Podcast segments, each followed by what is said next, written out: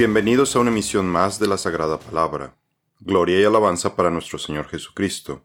Mi nombre es Rafael Beltrán y el tema del día de hoy es el décimo mandamiento. Vigilemos nuestra mente.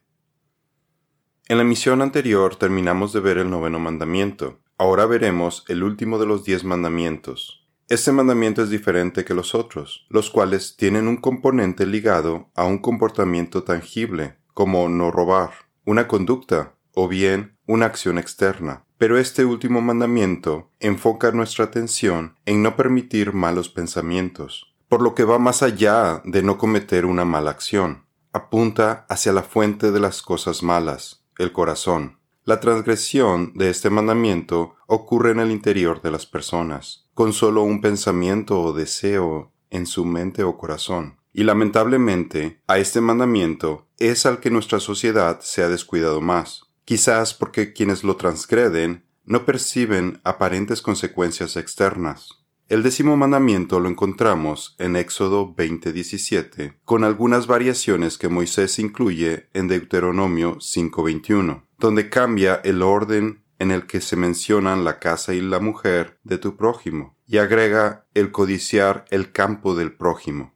No codiciarás la casa de tu prójimo, no codiciarás la mujer de tu prójimo, ni su siervo, ni su sierva, ni su buey, ni su asno, ni nada que sea de tu prójimo. Éxodo 20:17. No codiciarás la mujer de tu prójimo, y no desearás la casa de tu prójimo, ni su campo, ni su siervo, ni su sierva, ni su buey, ni su asno, ni nada que sea de tu prójimo. Deuteronomio 5:21. ¿Qué es la codicia? Según el diccionario de la lengua española, es el afán excesivo de riquezas, el deseo vehemente de algunas cosas buenas, desear con ansia las riquezas u otras cosas. Pero como hemos visto anteriormente, la definición espiritual del Señor es más amplia que la secular. Para entenderlo, veamos que codiciar viene de la raíz hebrea hamad, que significa por un lado ser agradable, bello, ser deseable, deleitar mucho, y por otro lado significa codiciar, desear mucho, desear con lujuria, deseo egoísta. Esto explica por qué Hamad se utiliza por un lado para describir los árboles agradables Hamad que el Señor plantó en el jardín del Edén, y por otro lado para describir al árbol del conocimiento del bien y del mal, que era deseable Hamad, describiendo la codicia de Adán y Eva por su fruto prohibido para alcanzar la sabiduría y poder ser como Dios. Por lo que la transgresión del décimo mandamiento fue la semilla que llevó a nuestros primeros padres a cometer el pecado original. El Señor Dios hizo brotar de la tierra todo árbol agradable, jamad, a la vista y bueno para comer. Asimismo, en medio del huerto hizo brotar el árbol de la vida y el árbol del conocimiento del bien y del mal Génesis 2.9. Cuando la mujer vio que el árbol era bueno para comer y que era agradable a los ojos y que el árbol era deseable, jamad, para alcanzar sabiduría, tomó de su fruto y comió. También dio a su marido que estaba con ella y él comió. Génesis 3.6. Por lo que para entender el décimo mandamiento, tenemos que aclarar que no hay nada de malo en querer una casa, un campo, un buey, un burro, un coche o una esposa. No hay nada de malo con querer tener éxito o crecer. La transgresión del mandamiento ocurre cuando codiciamos algo que se supone que no debemos desear, que no tenemos derecho a desear, que usted no debe querer tener o que no nos pertenece. En este caso, la codicia es un deseo prohibido, es el afán de poseer lo que no se puede obtener legalmente. El deseo inapropiado y excesivo por las posesiones, posiciones o personas que pertenecen a otra persona, generalmente por envidia, y a veces somos codiciosos por compararnos con nuestro prójimo. El décimo mandamiento está relacionado con todos los mandamientos anteriores, ya que para transgredirlos normalmente empezamos con la codicia. Por ejemplo, antes de transgredir el séptimo mandamiento, primero el adúltero codicia la esposa del prójimo.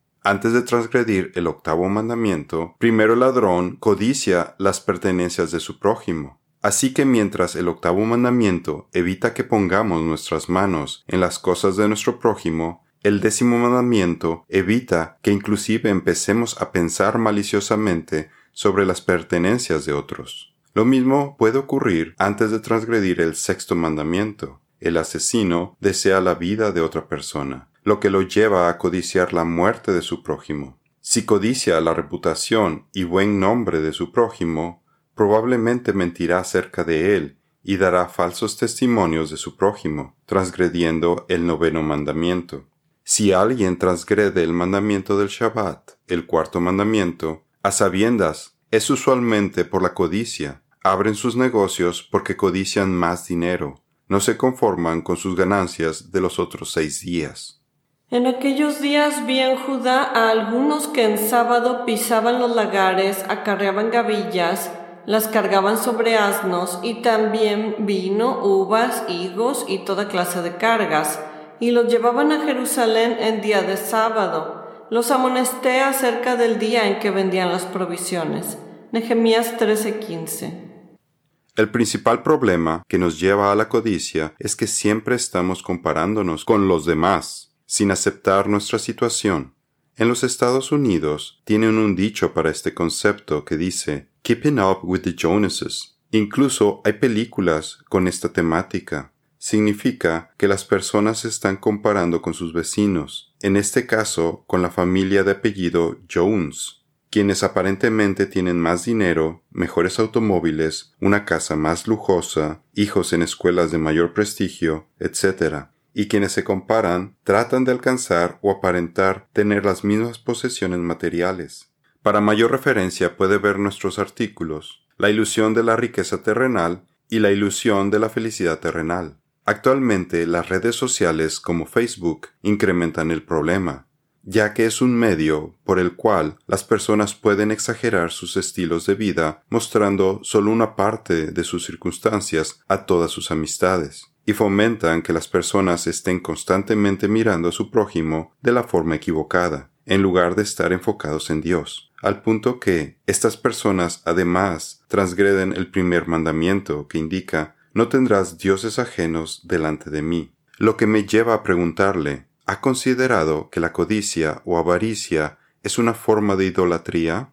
El apóstol Pablo nos explica en Colosenses 3:5 que el codiciar toda clase de deseos prohibidos llevan a las personas a convertirlos en un ídolo, a ser esclavos de sus deseos y pasiones naturales, y aunque tal vez el pecador no se esté inclinando ante estos ídolos, está transgrediendo el segundo mandamiento, porque le invierte lo mejor de su tiempo, dinero y talento para conseguir lo que codicia, y por ello la ira de Dios viene sobre los hijos de la desobediencia.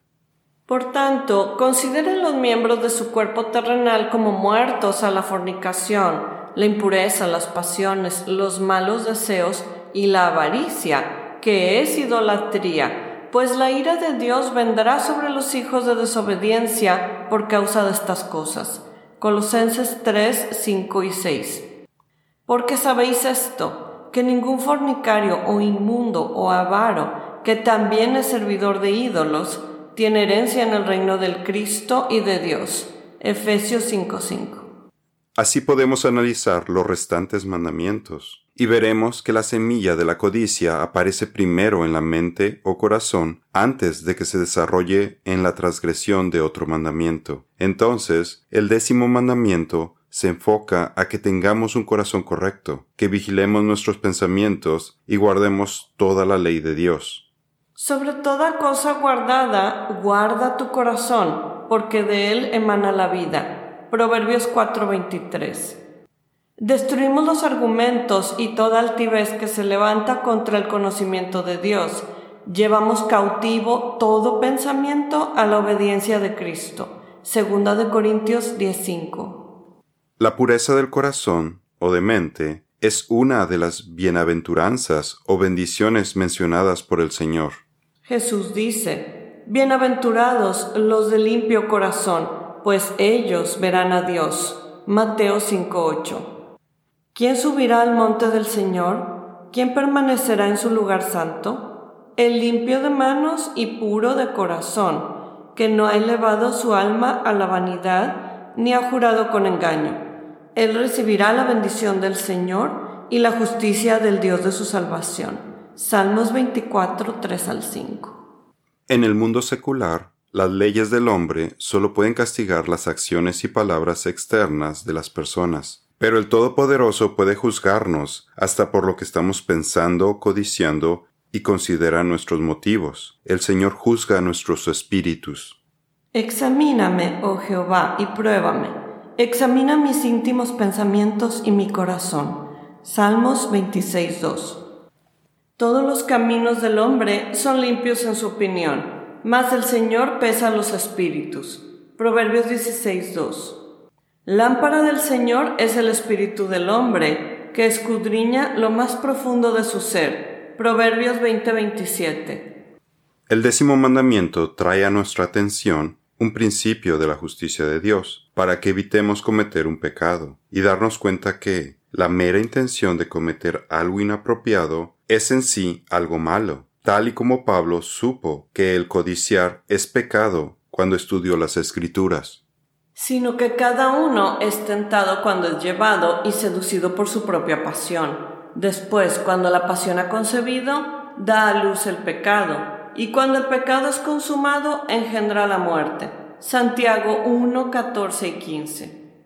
Este mandamiento ha sido controversial porque, como lo vimos en nuestro artículo, ¿Acaso fueron cambiados los diez mandamientos de Dios? Los católicos y los luteranos dividieron este mandamiento en dos, para tener un total de diez mandamientos en sus catecismos, después de que eliminaron el mandamiento sobre la idolatría. Pero el apóstol Pablo declara que estos versículos solamente nos mencionan un solo mandamiento completo e integral. La codicia en general es un pecado que no puede ser dividido en dos clases. Este mandamiento sobre la codicia se puede resumir en no debes tener un deseo ilícito por las posesiones, puestos o personas de tu prójimo, por lo que no hay una justificante para dividir este mandamiento. ¿Qué diremos entonces? ¿Es pecado la ley? De ningún modo. Al contrario, yo no hubiera llegado a conocer el pecado si no hubiera sido por medio de la ley, porque yo no hubiera sabido lo que es la codicia si la ley no hubiera dicho no codiciarás. Romanos 7:7. Ejemplos de codicia en la Biblia. Cuando los israelitas conquistaron Jericó, Acán desobedeció las órdenes de Josué porque codició un botín de un manto babilónico muy caro, plata y un lingote de oro. Su transgresión ocasionó que treinta y dos soldados de Israel murieran peleando en contra de Jai, y que Acán, su familia y sus animales fueran apedreados y quemados junto con todas sus pertenencias y el botín, lo que nos demuestra que la codicia no solo afecta al pecador, sino que tiene repercusiones para otras personas, en este caso con consecuencias fatales. Cuando vi entre el botín un hermoso manto de cinar y doscientos ciclos de plata y una barra de oro de cincuenta ciclos de peso, los codicié y los tomé. Todo eso está escondido en la tierra dentro de mi tienda con la plata debajo. Josué 7:21. Cuando transgredimos el décimo mandamiento, es como si le estuviéramos diciendo al Señor que las bendiciones y su proveeduría que nos da no son suficientes, que no estamos felices con lo que nuestro Padre Celestial nos da, y desarrollamos deseos ilícitos para conseguir estas cosas que al final solo nos traen más problemas y que por ello el Señor no nos las dio desde un principio. ¿De dónde vienen las guerras y los conflictos entre ustedes? ¿No vienen de las pasiones que combaten en sus miembros? Ustedes codician y no tienen, por eso cometen homicidio. Son envidiosos y no pueden obtener, por eso combaten y hacen guerra no tienen porque no piden. Santiago 4, 1 y 2. Recordemos además que hay bendiciones por obediencia y maldiciones por desobediencia en Deuteronomio 28, de modo que las cosas buenas que veamos que tiene el prójimo, si está en obediencia al Señor, las ha recibido como bendiciones. También sabemos que en su proveeduría y bondad el Señor hace que llueva tanto para justos como para pecadores Por otro lado, también puede ver que hay personas malvadas a quienes les va muy bien económicamente. Sin embargo, estas personas viven en falsedad y engañadas. Hay quienes han llegado al punto de hacer pactos con el enemigo. Entonces, se trata de dinero obtenido de forma ilícita que no les rinde ni les aprovecha. ¿Y de qué les sirve ganar el mundo entero si pierden su alma? Otro ejemplo lo encontramos en la historia del rey David y Betsabé. Recuerda cuántas esposas ya tenía David en Hebrón antes de reinar en Jerusalén. Él ya se había casado con al menos seis esposas y tenía múltiples concubinas. Y aunque David podía ya haber tenido media docena de hermosas esposas, cuando vio a Betsabé, primero se permitió ver algo que no debía, en este caso a una dama bañándose. Segundo, permitió los malos pensamientos de fornicación y codicia que surgieron a raíz de esto, en lugar de atrapar estos pensamientos y llevarlos en obediencia a Dios. Todo esto lo llevó a la acción de cometer adulterio, transgrediendo además el séptimo mandamiento. Se hizo toda una cadena de pecados, la cual luego continuó con la transgresión del sexto mandamiento, cuando provocó la muerte de Urías, el esposo de Betsabé, y después cuatro de sus hijos murieron, además de que perdió el respeto de su pueblo. Este pecado no solo lo afectó a él, sino a una multitud de personas, lo que nos enseña que el codiciar lo que no debemos nunca trae satisfacción, y además tiene consecuencias imprevistas que afectan a más personas. Por cierto, en toda esta historia, observe hasta qué horas andaba acostado el rey cuando en esos momentos debía andar en el campo de batalla dirigiendo a sus soldados en la guerra.